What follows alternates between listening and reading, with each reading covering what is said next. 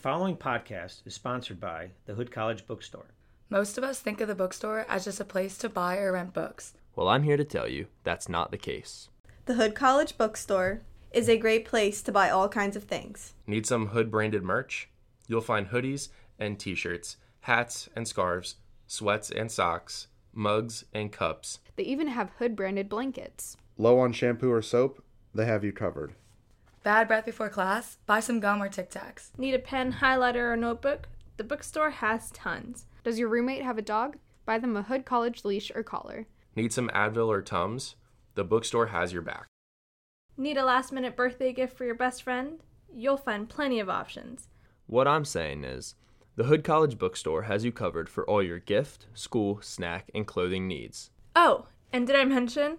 They also have gift cards. Lots and lots of gift cards. So the next time you're in WIT, stop in and browse around. Mention my name, Tim Jacobson, and the name of this podcast, Get to Know a Blazer, and receive 10% off your purchase. Everything that is except books. but listen to the show first.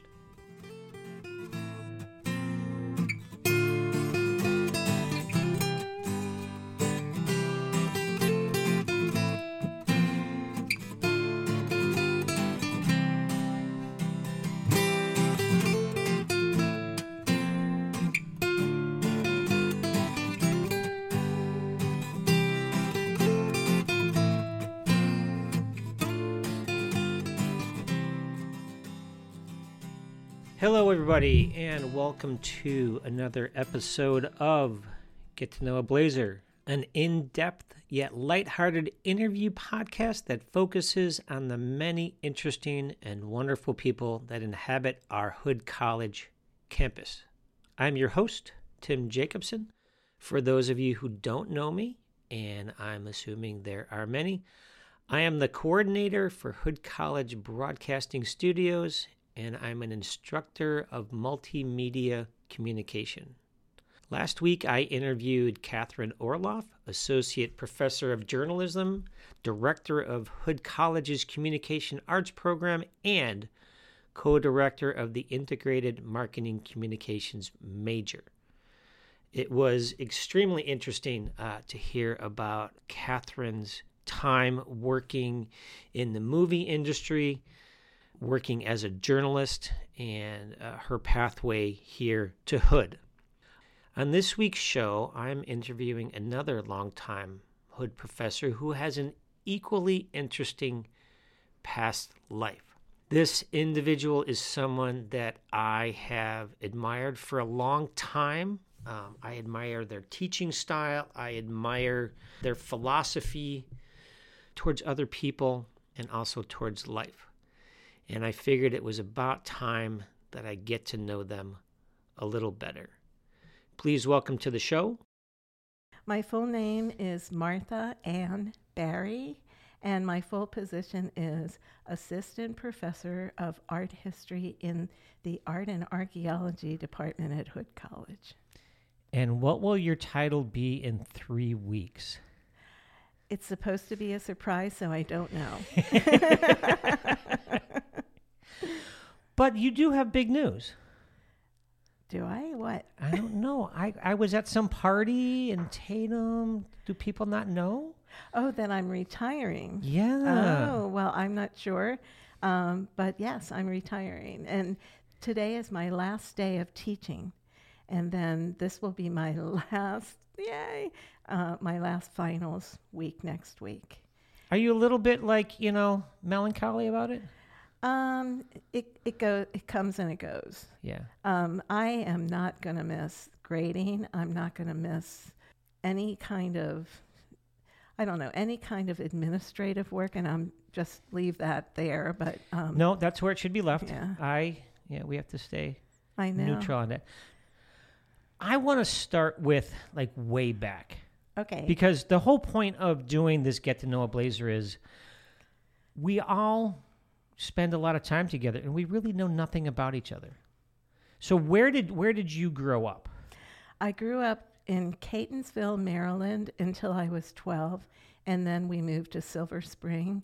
And I now live maybe five minutes away from where I grew up.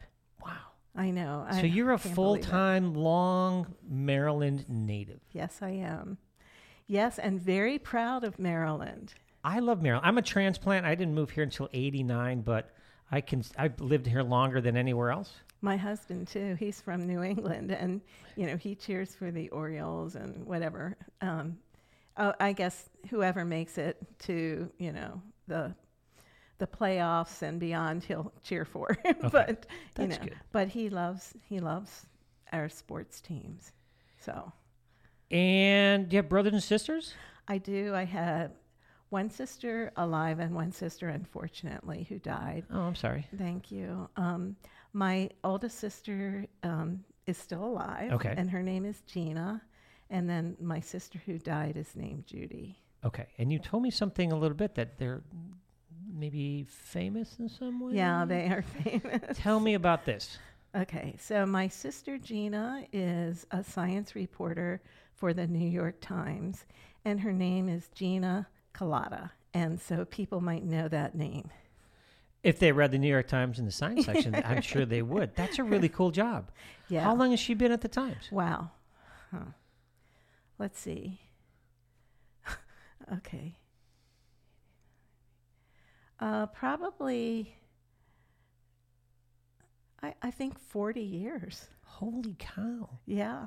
And she's never going to retire, she Wow. told me. Is she older or younger than you? She's, She's older. She's older. Yeah. yeah. Now, was that like her first job out of college?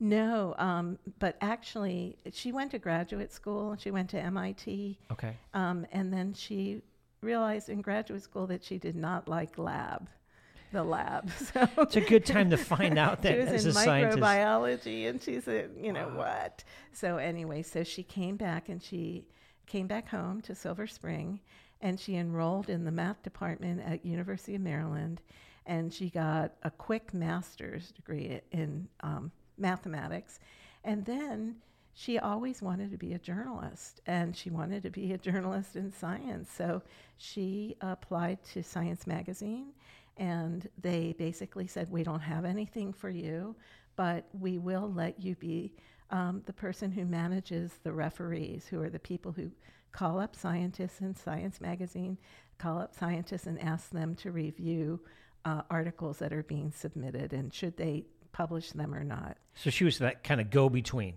Yes, and so she is- gatekeeper, so to speak. but she you cannot stop her. You literally cannot stop her if she wants something. That's good. So she said to them, "I can write. I can write. I can write." And they said, "Ugh, "Okay, just write us one article." So she wrote an article about math, and it was really good and started to get letters to the editor about it and she said, "I could write something else." And she just kept at it and then they started to make her half-time a writer and half-time a referee selector. And then finally, she was putting out so much more than the full-time people. They said, "You need to become a, a Right. full-time writer." So that's from there. The New York Times recruited her. Well, good for her. Yeah. Man, that, yeah, I talk to my students a lot, my my photo students, and I, you know, we talk a lot about what attributes make a good photographer, Uh huh. and patience and persistence. Yes. But not just photography, but for anything. You know, you have to wait for the right time, but you also have to be persistent and not Yes. be willing to just give up and go, "Oh, that's not going to work." Yeah, yeah, and not to be shy because if you're oh, shy and you're a photographer, oh no, Yes, a lot of them have a, a hard time kind of breaking that. We, I call it the nine foot circle. oh, They That's a they just name. can't. I'm like, yeah, but you have to. You know, so we do Yeah. exercises that really? force them that's to so do that. Great. Oh, I never. so oh, fun. that's so good. Yeah. You really gave them a gift. we try. I try to. So you grew up in Catonsville, Mm-hmm. moved to Silver Spring. What was what was like a typical family? Like, what did your parents do? So it's a really unusual marriage.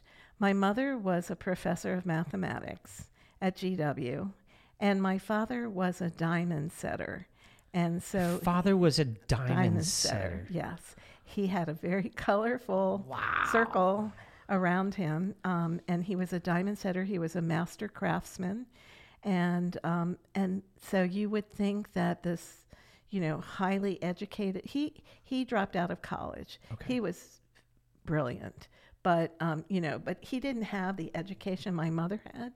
But that was the most beautiful marriage I've ever seen, and it really helped me as a model. I got married late. I got married at 40 because although I dated a lot and I still am in touch with some of my, you know, people who I dated, but I knew it wasn't right. Even when somebody I I got, you know, so I got two proposals, but um, I just I couldn't because I knew what a good marriage looked like. And now Mike and I have been married for 40, uh, 30 years. It seems like 40, 30 well, years. it'll be 40 soon. Yeah. Well, good for you. Congratulations on that. Um, so typical kind of family, like what would you guys go to? You know, uh, Orioles games? Would you guys go on vacations? Would you go to national parks? What was what was the childhood like for you, like growing up? Like, say you're like 12, 13 years old. So one of the things in growing up, um, we didn't have a lot of money at first. My mother was getting her PhD, and after she got her PhD, um, we moved to Silver Spring, and we had a sort of a different existence. But my entire childhood, every weekend, we'd either go to the mountains or the beach, and we You can do that in Maryland, which is great. yeah. So and then we we would pick wild blueberries on the on the trail and you know, I remember a black snake was across the trail once and I was terrified and I had to step over it. But um, that was wonderful. And then otherwise we went always went to Bethany Beach and Okay. got sunburned and whatever. As everybody did back but then, because you know, my yeah. parents made it always a day trip, and they may, may have gotten back really late at night. And then, of course, the ride up and the ride back was constant fighting among the girls. well, three of you in the back seat probably. Well, I always had to sit in the front because they, if I sat in the back, they, I would get killed. Oh, Yeah, yeah. So, they, they, they I don't know. siblings are like that, I Yeah. think. Yeah. And um, where did you go? Like, well, well, first, what kind of student were you? Were you a good student? Were you, you know, was it was it I was had that your goal, or were you just kind of you know student in like ah school? So here's what happened. I was I went to in Catonsville. I was they had a track system, and I was in what was called accelerated. Okay, When we moved to Montgomery County, they put me in classes where sometimes people couldn't even read, and it was really sometimes really bad. And my mother, who never interfered because she was from an immigrant family, and you just didn't tell anybody what to do in, in you know education. Um, but anyway, she finally had to intervene at one point. But I was in these low classes, and I just lost all motivation. I didn't care. And so I was middling student all through high school, but at the same time I had this secret life. I read voraciously. I can't tell you how much I read. And I remember writing a paper on Edward Albee and and my teacher um, telling me that I couldn't write about it because it was too advanced oh God, you know so it was i was getting these mixed signals i went to college where'd you go to college at? um, gw Okay, you went Yeah. to GW. so i went to gw and my mother taught there so i got free tuition and room and board costs the same as university tuition room and board um, university of maryland. And so those were my two choices because that's what they could afford. And they paid for me which i think is wonderful Yeah. you know? That's i i see that as a privilege. Um, but anyway, so I went to University of Maryland, and the first semester, my parents were strict, and so the first You lived on campus. Yes, I lived on campus, and there was nobody to tell me what to do, and so I did anything I wanted. So you yeah you got out of the house and you were like I'm I can do anything. I went to, I cut class all the time. I would go to the movies. I would convince all my girlfriends to cut class with me. And then midterms came, Oh, and I got these grades back, and I was in shock. So I spent the rest of the semester working my, you know what, off mm-hmm. to get C's because I had F's, you know, and I, I got everything up to a C or a B. But then after that, I buckled I down. took it, yeah, and I I graduated with honors. So I could just I can imagine like you know a freshman Martha Bari skipping class, and So everybody's like, "Where's Martha?" I'm like, yeah, she's reading a book. no, because like Martha's not doing anything crazy. You know, she wasn't up yet. She was up late last night reading a book. No, well, the thing is, is that I, I that was in like a crazy part. Uh, you know, I came into GW in 1969, which was at the height of the anti-war movement. I was going to say that was right in the middle of the Vietnam War. and GW was right in the middle, right, Right. next to the White House, and so we would always get people from all over the country sleeping on our dorm floors, and so it was active in the um, anti-war movement, and so there was just a lot to do, and you know, Well, the, and I think at that time you were probably learning so much about civics and about involvement and about your First Amendment rights to protest. well, I never probably looked an at it like that. well, no, you. I'm sure you didn't. Yeah, but I uh, but I learned a lot, and I I really did learn a lot. And what was amazing was that we had an impact, and the press kind of, but the government completely pretended like we didn't mean anything. But we found out later. We found out, for example, that Nixon was couldn't stand it because he could hear us Yeah. and other things as well that showed us that we had an impact. So that was great. And I think, given our culture right now, I think a lot of people are feeling helpless. Yeah, I had Yes. a big conversation with my daughter on Tuesday when she came home, and she's like, I'm scared. I don't blame her. I don't know what to do. Yep. I feel like nothing I can do is going to matter. Yep.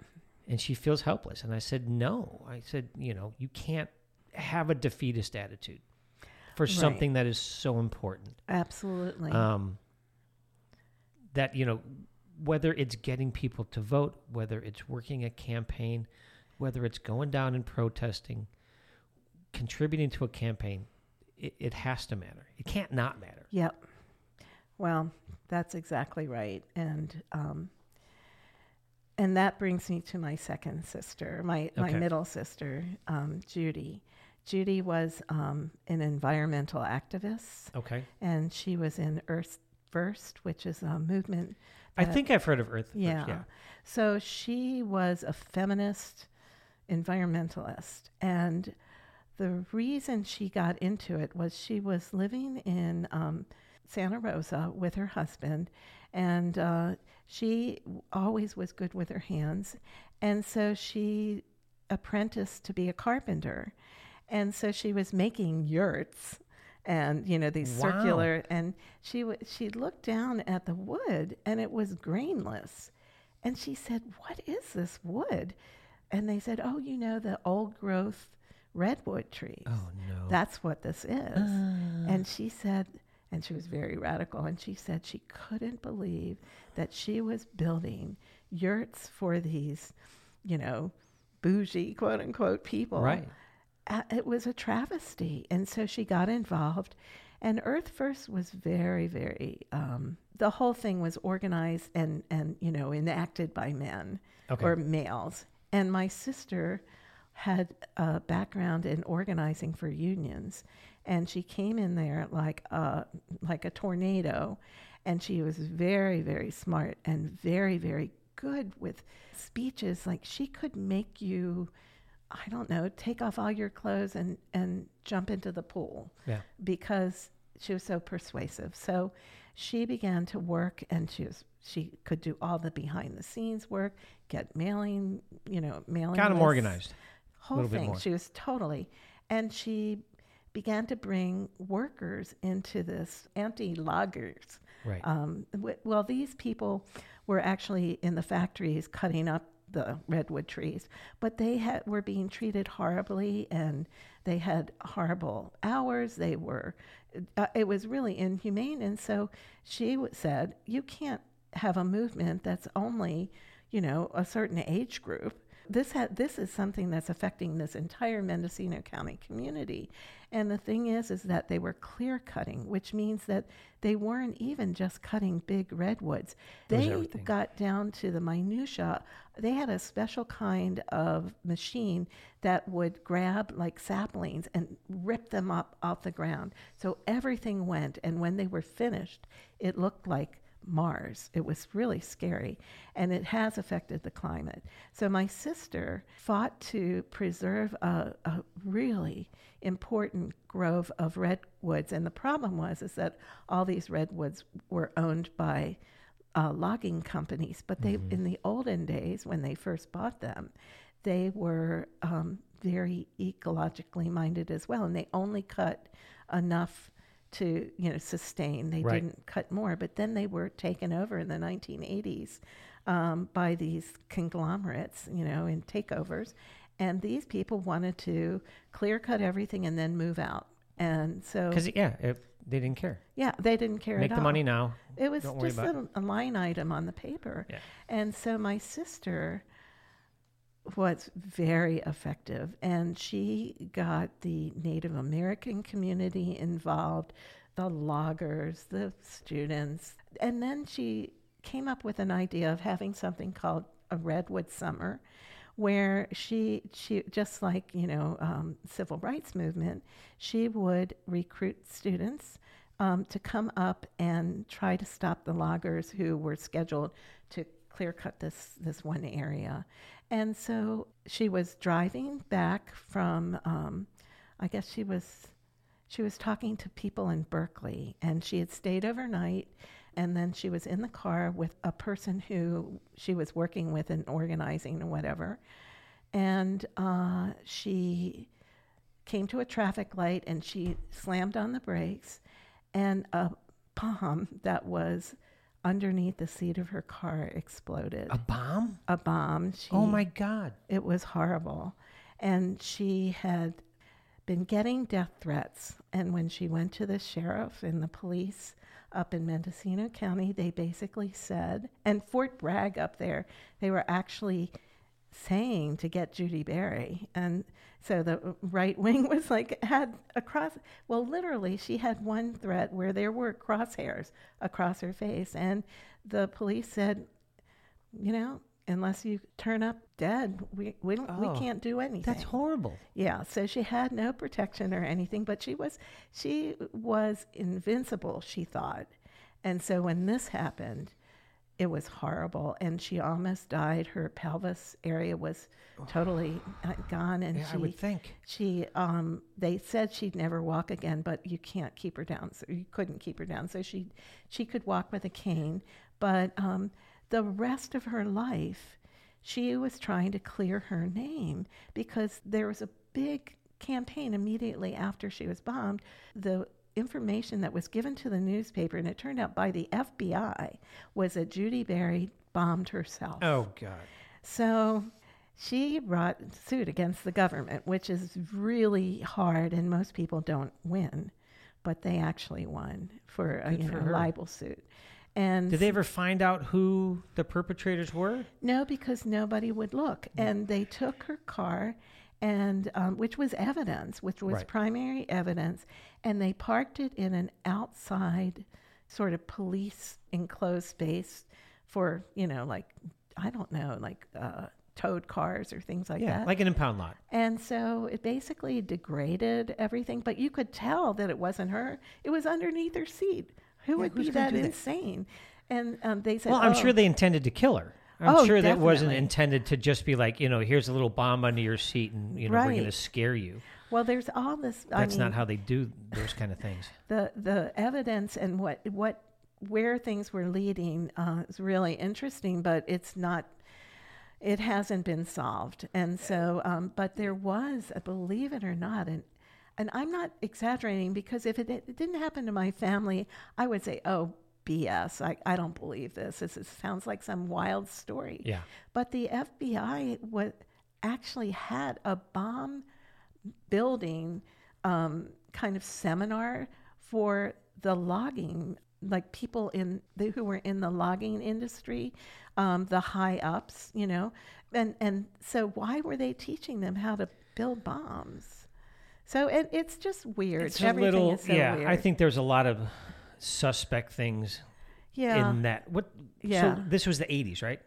Yeah, uh, no. This when she got bombed, it was 1991. So it was still Yeah. late. So she, um, so she unfortunately got breast cancer, and it was the most virulent kind, and it raced through her body, and she was gone in three months. Wow. So, um, so sorry. such a thank you.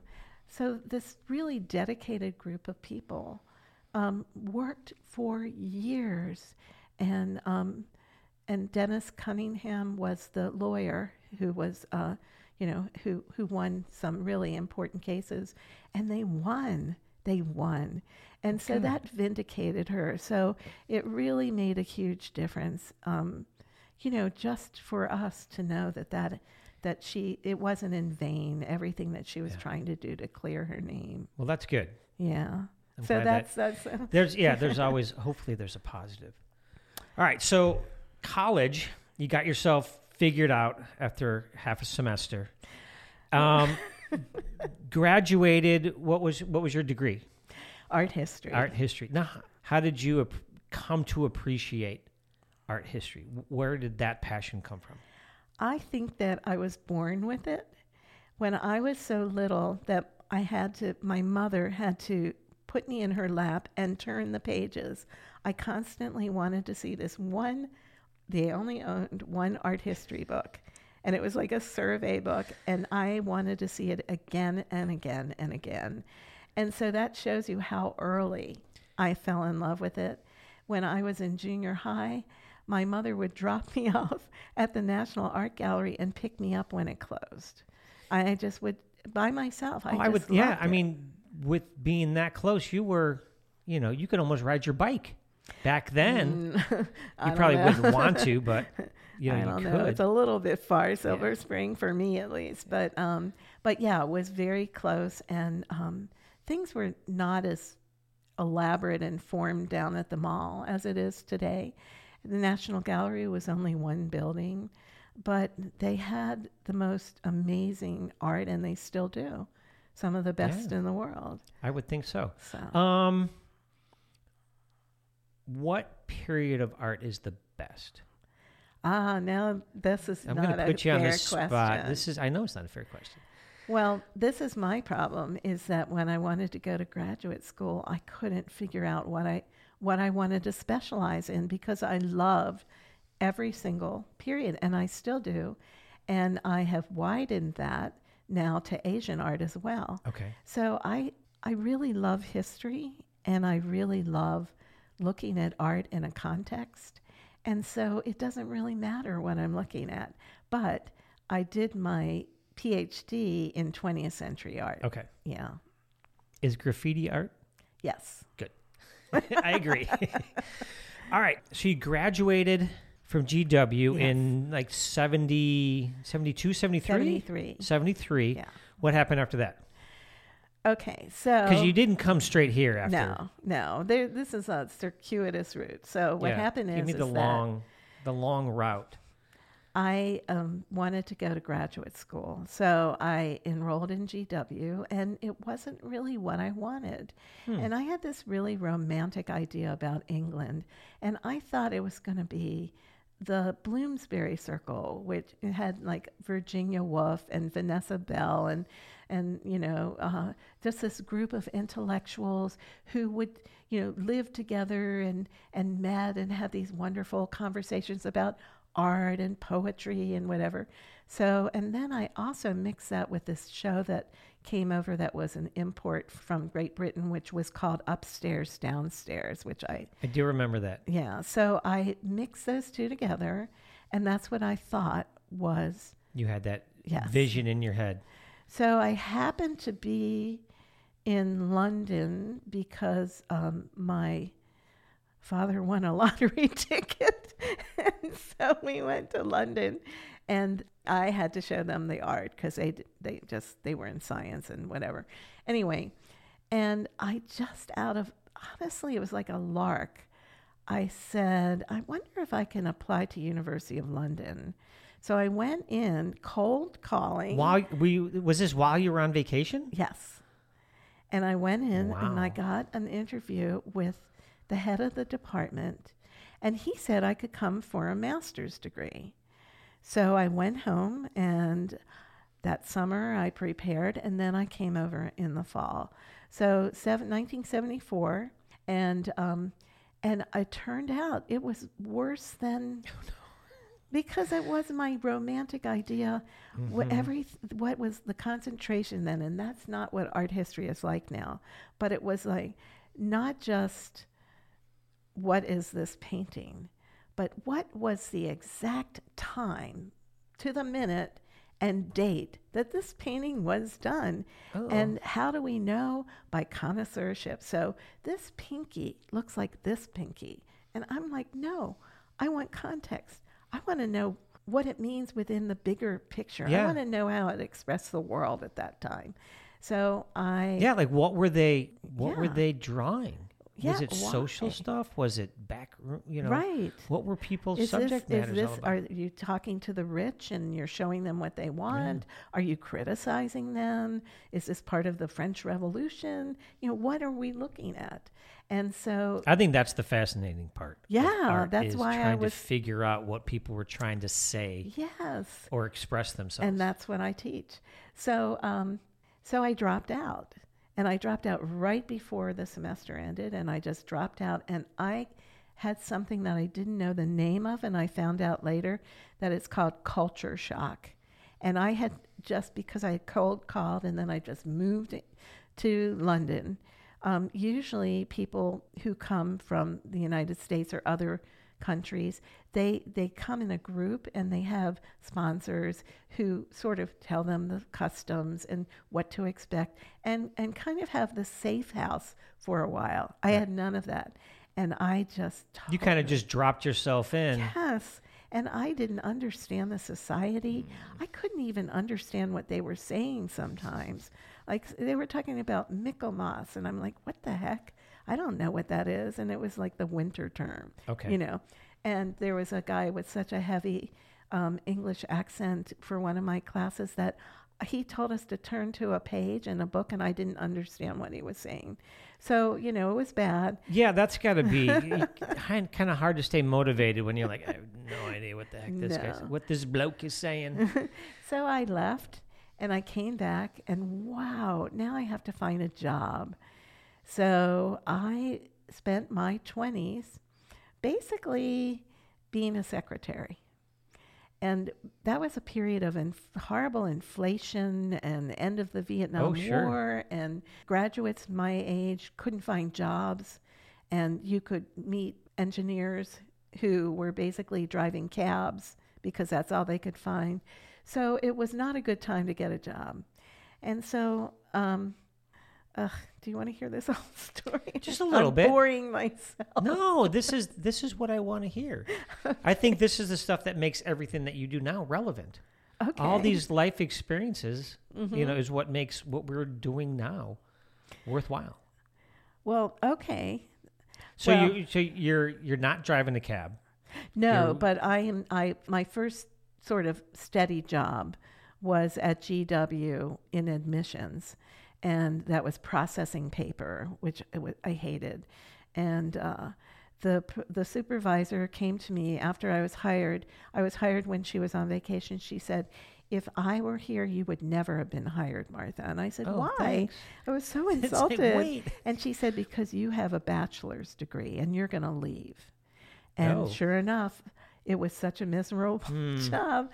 And I left and I went to Science Magazine and nepotism. No, not really. I, I really got in through. Was your sister friend. still there at that time? Yes, she Okay. was. She was, but she was in.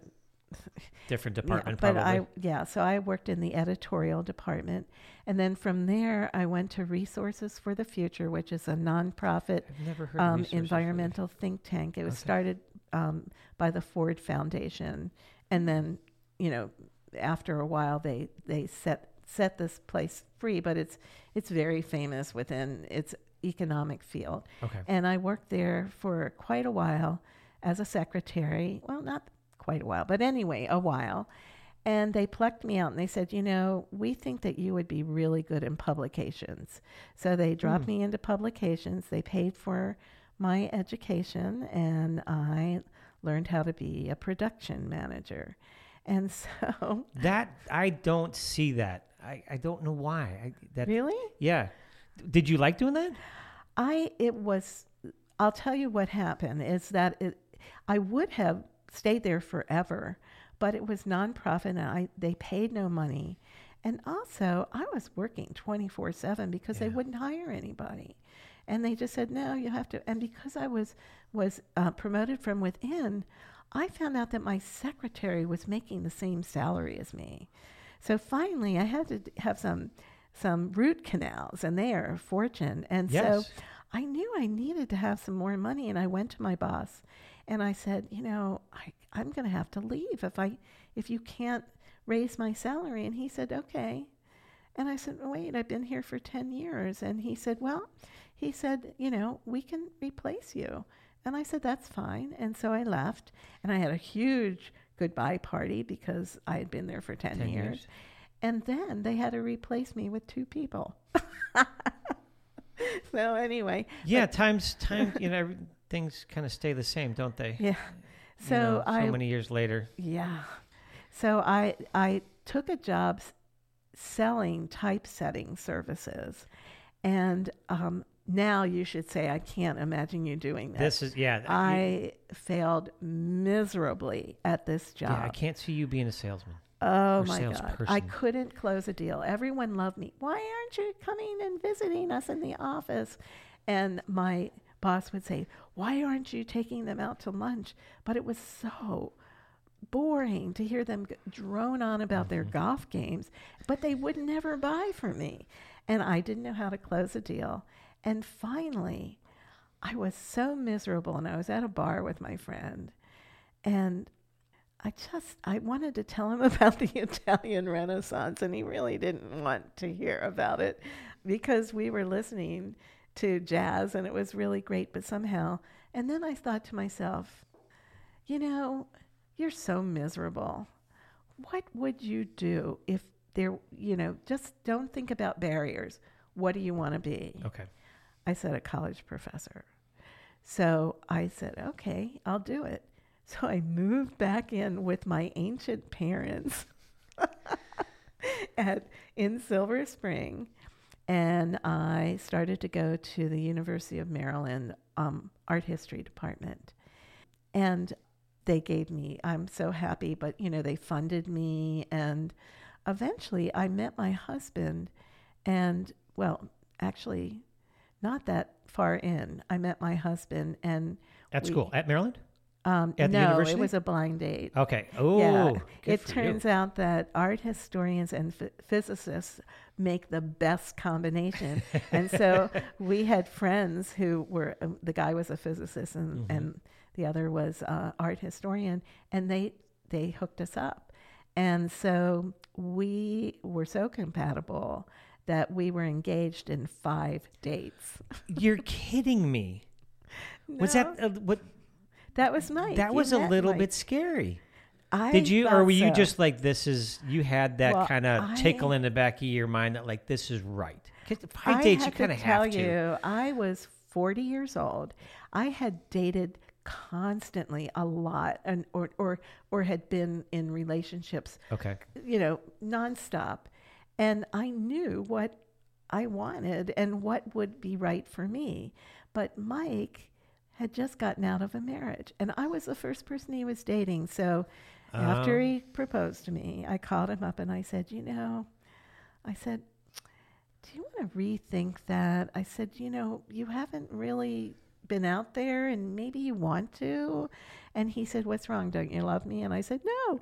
And he said, okay, well, let's, what's the problem? I said, nothing. There you go. so, Just making sure. yeah. So I moved into his house Wow. and got married like that. And so that's the house that's like five minutes away from my old house. wow. So after that, um, And how did you get to Hood?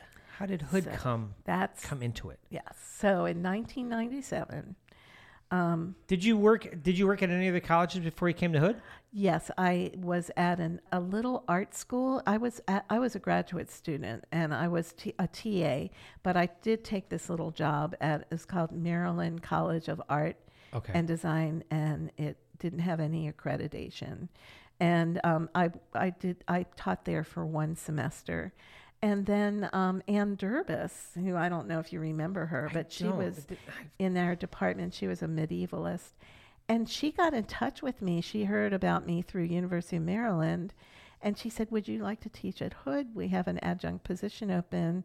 I said, Yes. That's how I, I started. And I, um, 2004, I became part time. Okay. And then I became full time because I was the head of first year programs. I got, you know, promoted from within for that. And then I went out of that and then I was part time again just very recently. And I was offered full time again. I said yes. And then COVID came and they couldn't do it. So I'm leaving oh. part time assistant professor, but it's fine. I had a great run. I cannot tell you how wonderful it's been to teach my students. They're outstanding. Yeah. Yeah. And that's, I think we had a brief conversation last week, and I asked you what you were going to miss, and you said, my students. And I think a, a professor, any, anybody in teaching, you go into it because you want to inspire Yeah. students. Yeah. And you put up with all the other BS. And I think we do. You know, I don't think there's any tiptoeing around that. That there's a lot of other stuff, whether it's grading, administration, all the other stuff. But when you have students who get it and you see them lean forward in their chair or they want to talk to you after class about something and you're like, this is why I do it. Yeah. I, And I you mean, have to. I mean, that's absolutely. if if your motivation is something other than that, yeah. Um, you're in it for the wrong reasons. I, absolutely, and uh, I do know that some people wandered into graduate school because they they couldn't get a job and they they, they didn't know what to do and they had an undergraduate art history degree, but they they didn't last. Yeah. You really had to have a different kind of motivation, either wanting to do research or for me, although I like research, that's not my I am a teacher. And I've also been like that my whole life. So, yeah. So it was really that's it. Man. So, what's the first thing you're going to do after you're done? Like putting in submit final.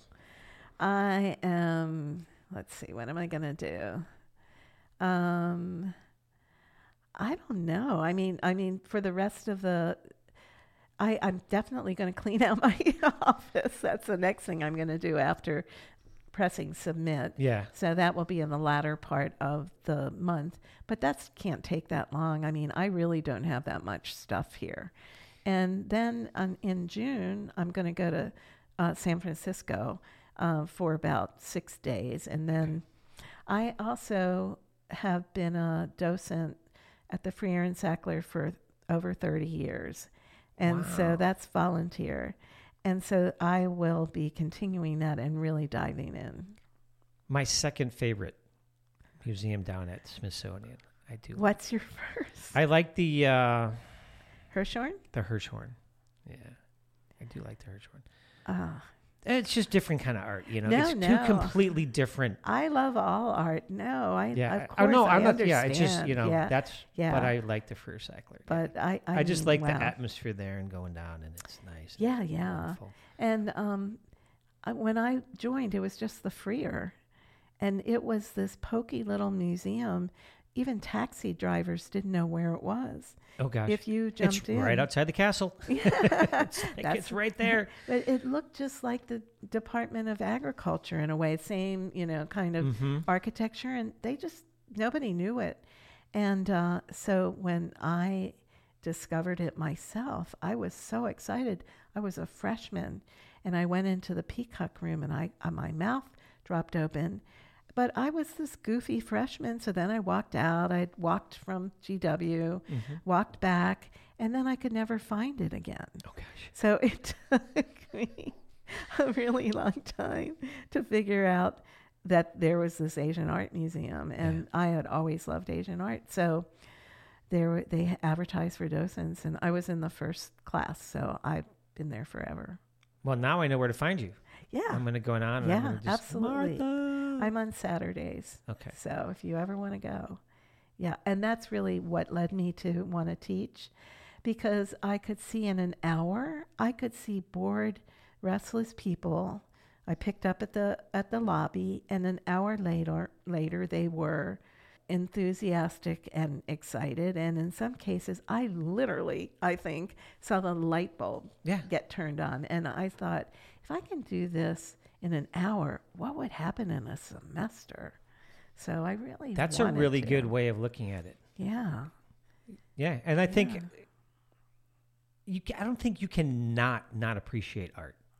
If you spend a, Oh, you know what I I mean. some people you should meet some students you Uh, should yeah. meet but I think if you spend a little time with it, and you know, and know the history, and you know what people were trying to say, and you know the art that we're doing now, and Well, we ended today with um, with Starry Night by Vincent Van Gogh, and of course, it was an art history course, so we really got into everything autobiog I mean autobiography biography and you know emotions and you know technique and uh, everything. And at the end I asked who had gone to the immersive Vincent van Gogh shows. And we had some people in the class and I asked them about their experience because everything about Vincent van Gogh's work and how it's communicated to you is physical.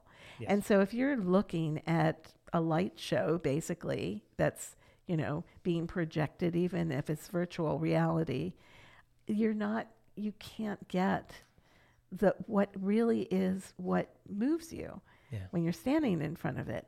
And the biggest compliment I felt was this one student who said, Well, I liked it at the time, but after learning about Starry Night, the section that was the virtual reality, I don't like it Didn't like it. anymore. So I thought, yes. yeah, I do. I think there's something about looking at a painting in person. Or any work of art, I actually am going to sound like real woo woo now, but I actually feel energy that comes out of Oh, I don't. I don't think that's crazy or whatever. no, I think I think you're right. I think feeling that sense of like that somebody did this. Yeah, it's Somebody almost like residual, time. you know, their spirit or something. You There's know. energy there. Yeah, there's and, uh, and you can feed off of that, you know, in, in a way, and and so understand something in a nonverbal way. Yeah. For me, art has always been my sanctuary. So, um, and I know other people have music. There's lots of, but if you do have a sanctuary, then you understand what I feel. Yeah. Well, me, it's photography. Yeah, For me, it's you know Yeah. going on photo safaris. yeah, yeah, You know, exactly. But I also, my daughter uh, is a very good artist. Oh, what She's is an she? amazing what's her artist. medium? What does she? She do? does uh, almost anything. She'll she'll do mixed media. Oh. She'll do Copic pen. She'll do Oh. watercolor. She'll do digital. She just likes to draw. She does an- Oh, anything. That's wonderful. And we tend to go down, you know, to museums and that she would like to someday either work in an art gallery or work in a museum. uh-huh. Um, I, there was a time where she was thinking about like art conservation. Oh, that's yeah, that's rough. You know, um, you need to get. You need to have. she thought about like all the yeah, school. chemistry. Like, you have to be a chemist or Yeah. other things. Yeah. Yeah. yeah, But I, I mean, I have had the opportunity to meet behind the scenes some of the scientists. They're really scientists. It is. and it's an amazing field. So if you really want to do it, I think it would be so rewarding. Yeah. I think she knew the commitment. Um, Yeah, you really have to. but she has have a a, very lot. big appreciation for art. She's a Oh, very like visual her. person. So I don't know where she got the visual, you know, creative part from. I Yeah, you're it- born with the it visual. manifested itself. Mine man like for me, like I was growing up, um, I liked to draw. I just I liked I I knew I had you know a sense of composition Like I couldn't draw for shit. I just couldn't. Yeah. And um, for my first communion, my best friend's parents gave me a Brownie Hawkeye camera, Nice. and I'm like, wait, I don't have to draw it. I can take a photo of it, and I was. That was it. That was it for me. That's wonderful. You know, this was way before I even got in a dark room. Um, but doing that and waiting and seeing photos. My father was an amateur photographer and had a dark room and did color development and black and white. And um, he had some really great pi- pictures that he took, especially good with people. And but the, here's the problem: warning to anybody who has parents Mm-hmm. who are getting older. He had a dark room that was just piled up with pictures, un anything, unedited, you know, unorganized, and that's what we inherited. And I now I tried to roughly organize them, but I have thousands of pictures I don't Yeah. know what to do with. But I That's going to be me. It's going to be mostly digital. You know, I still Yeah, have. I still have. I still have all my college negatives. I don't have any of my high school stuff. I don't know what happened to them. That's but, so precious. you know, though. Starting my career, you know, as a photographer, working for a newspaper, and then coming here and going, I can, ex- you know, inspire the next. What newspaper? I used to work for Frederick News Post. I was there oh for 12 gosh, years. Oh my gosh, you're kidding! I worked for the Frederick News Post Oh for, my gosh, 12 I years. remember trying to get a, a permission for a picture Yeah. from them, and I couldn't figure out who to talk to. Yeah. So yeah, teaching is my kind of you know second act. I love that. I never so thought about it. I never would have thought I You're an excellent love it teacher. as much as I do yeah, you're an because it's that I'm like I have this passion for Yeah, still photography, and if I can ingrain that, even if you it. don't want to be a photographer, yes, exactly. just go out and take better photos. well, it's you know, it's think about liberal arts subject and college, light right? and- yeah. It's, yeah, it's like try things, think another way. Mm-hmm. You don't have to. You can be an actuary if you want, but you know, or an accountant or whatever you want to be, but exercise this other part of your Yeah. brain, and that goes for me too. I mean, you know, I passed physics by uh, one point. and then it's a long story, but you know, it was really, I was horrible. And um, actually, I ended up getting a C, but it, thank God. But the point is, is that I, I was hated it so much. I took all my notes in the physics book and I took it to into our our. Um, I had a six uh, for in my dorm. I was Okay. with five other uh, women, but anyway, so we had this shared bathroom. So I put everything in the bathtub, lit it on fire, and then learned a really important physics lesson, Mm-hmm. and that is the fire was was basically swallowing up all the oxygen and I couldn't breathe. so that's where I left it until I met my husband, who's a physicist. And all of a sudden, this world opened up, and it's Yeah. so interesting. Uh, But see, I didn't, wasn't going to give it a chance. Yeah. And But now you, yeah, yeah, so maybe the pressure was off to. but also know, because it I think maybe- that, you know, I tell my uh, advisees to try to keep an open mind. It's not like you have to commit to taking, you know, biology, you know, uh, in upper level 300 courses, but just a taste of it can change the way you think. Oh, I definitely think, yeah. And I have a lot of students who, you know, they're taking still photography because they're like I have to fulfill my credit, Yes. and then by the end they're like, "Is there more of this I can do? like, why did I wait till my senior year to do this?" Yes, yes, You know. exactly. Or even I had um I had an alumni come in for an interview and he said one of the best classes he took was uh, I, I think it was a like an introduction to law and ethics or something oh, senior year. wonderful. Uh, It was Teresa's class. Uh, one of the classes that Oh, uh, yeah, Teresa, yeah. uh, Teresa Bean. Bean, Uh, yeah, he said that was one of the most memorable classes I took was this law class. Yeah. And the only reason I took it is because I realized that I needed it for graduation, and it was one of the she coolest has classes. groupies? Oh, she she has yeah. groupies that like cluster at her door Mhm. waiting for her to come back. It's amazing. yeah. I mean, I know I know other professors who have groupies, but not like this. So she Do you have students that like you keep in contact with who I have do. graduated? Yes, and actually, um, two of them came to my retirement Oh, good. party, and you might have seen them. One student, I, I think it was like in the 2000s, not the 2010s, but the 2000s, that she was in my class, and she was so wonderful, and we really bonded. We, Mike and I went to her wedding. Um, you know, I, I kept track of all the developments, her children. She's she's just so important to me, and um, I think I am to her too. So you know, it this these can last a lifetime. And then the other person um, was somebody I had in 2016, and she also I can't imagine life without her. So you know, we just keep in touch, and I get so proud when I see what's happening in their lives and that you know that they're accomplishing Same here. things Yeah. and They're like having babies and they're getting new jobs babies, new jobs. you know starting studios as photographers. so Uh, promising, and then the wonderful. promises are being fulfilled, and Yeah.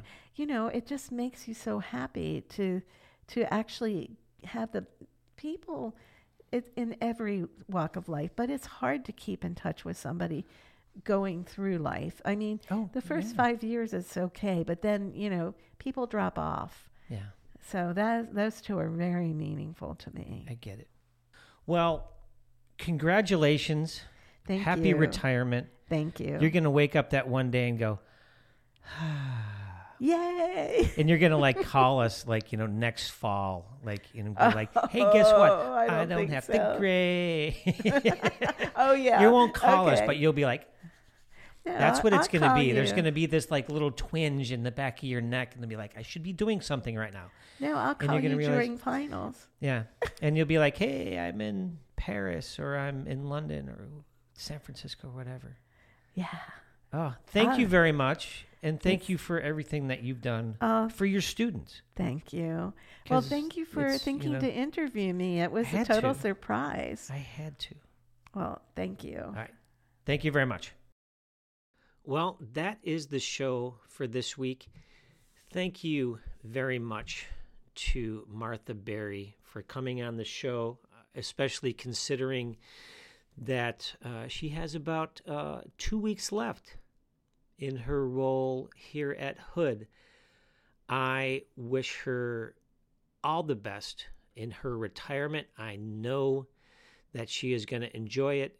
And I know that next semester, when she wakes up and says, you know, there's a bunch of people that are grading right now, that she's not going to miss that at all.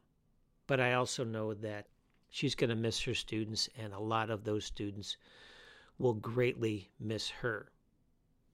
And now I know that I have an excuse to get down to the Freer Sackler Gallery down at the Smithsonian on a Saturday so I can see one of my favorite people. Thank you all for tuning in. Until the next episode of Get to Know a Blazer, I'm your host, Tim Jacobson. As always, be kind to others and be kind to yourself.